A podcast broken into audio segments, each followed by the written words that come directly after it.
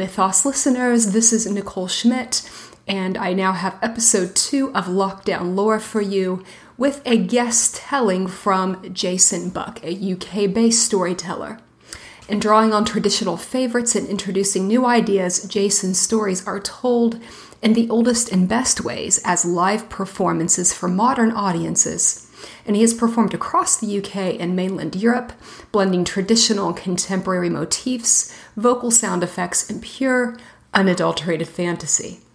Jason has been a performer most of his adult life, including cabaret and comedy, but his passion lies in stories. And in fact, there's nothing like getting lost in a story. The pictures in your head are better than film.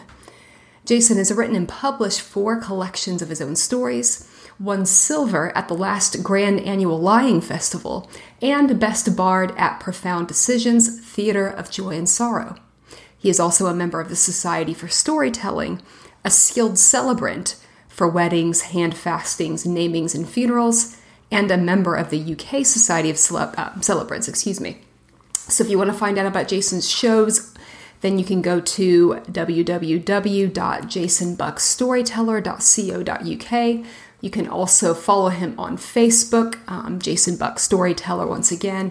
And I would highly recommend keeping up to date with his shows. Um, he is truly talented, engaging, and is continually producing new material.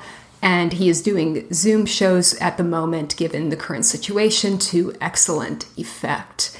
And the story you're about to hear is a story that was inspired by the idea of avenging forest spirits, creatures made of the forest itself, you know, much like the recently released Birch from indie folk horror online station Crypt TV, and of course, as well as more traditional monsters like the Slavic Leshy.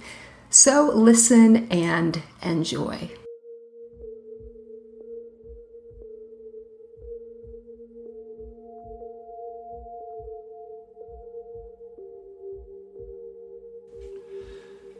There is a land where the summers are short, the winters are long and full of ice, and the forest covers all.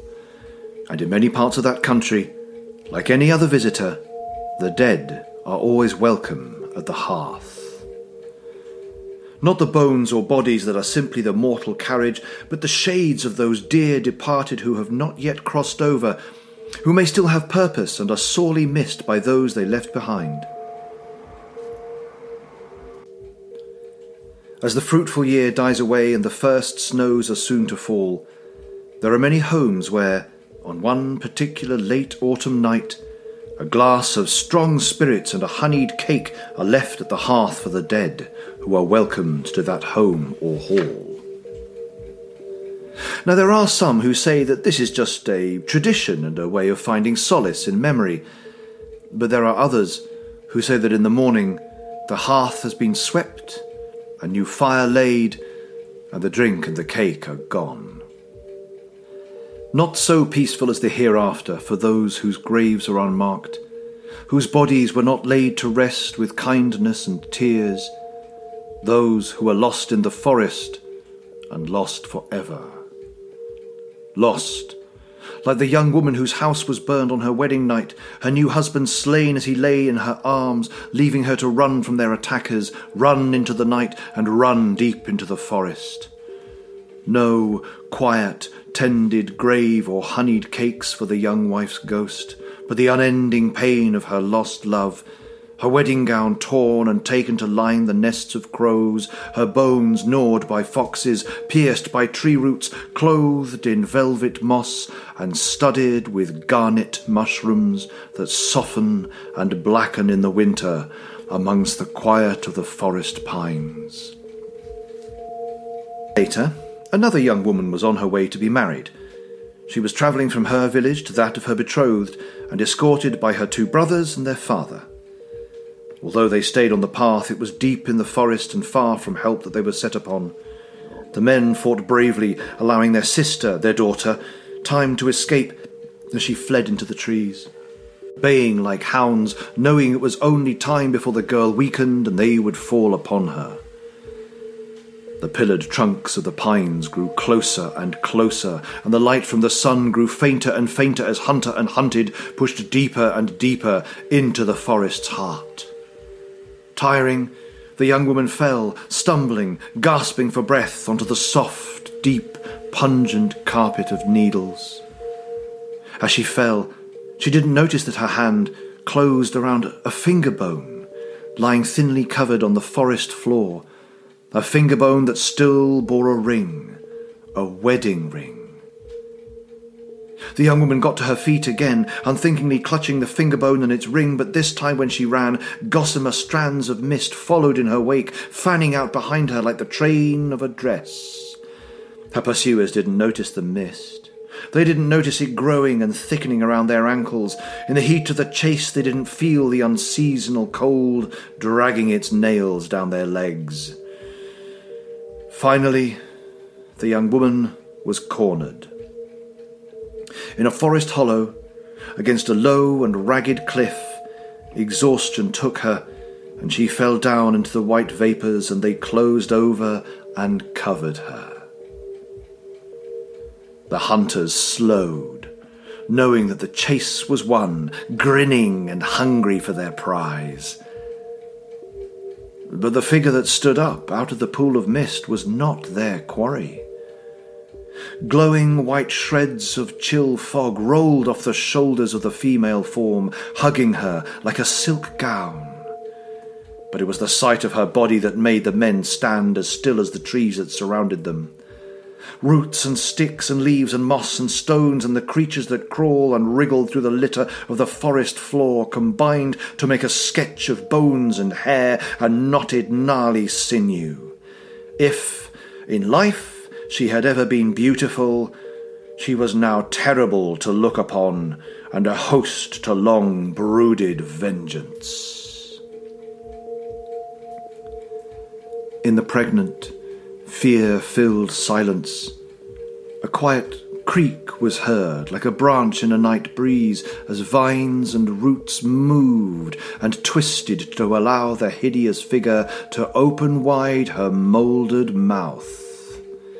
And then she screamed and as she screamed, all the horrors of the night poured from that terrible maw, and the air was filled with the shrieking of bats and clouds of flapping moths, and the howls of wolves and skittering blood eyed rats poured forth and ran like black sanguine down her front.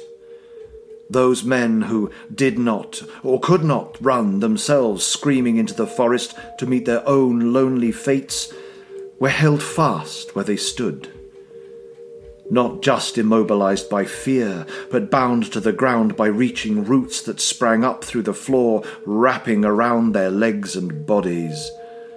Great boughs of trees swept down and beat and broke them.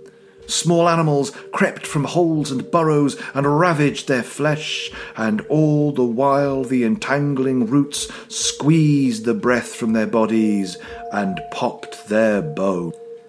And as all this was happening, the men who now wept and called for their mothers could do naught but watch the ghastly spectre as she slowly processed towards them, until, as their pain and fear was at its worst, she came to kiss each of them in turn.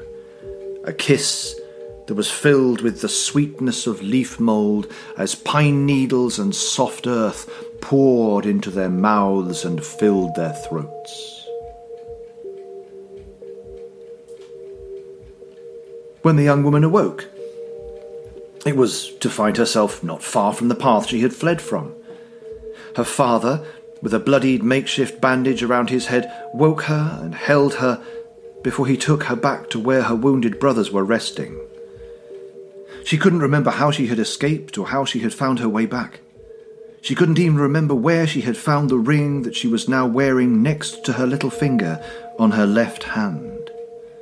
But later, after she was happily married, her own wedding ring worn alongside the ring from the forest, what she did know was that her baby slept sounder and longer than any of her neighbours, and that on an autumn night, if a honeyed cake and a glass of strong spirits were left out for the dead, the next morning her hearth was as clean as it had ever been, and the fire that was now laid there burnt longer and hotter than any she could have ever laid, and no man, or wolf, or beast ever came out of that forest to bother that village again for a whole generation.